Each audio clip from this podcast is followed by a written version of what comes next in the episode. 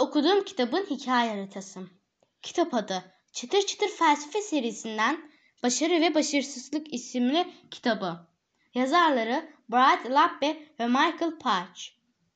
Konusu birinci olmanın, sınıfta en iyi not almanın şart olduğunu ya da komşumuzdan daha fazla para kazanmak, mahalledeki en güzel arabaya sahip olmak gerektiğini duya duya hayatın bir yarış olduğunu ve önemli tek başarının başkalarını geçmekte olduğuna inanırız.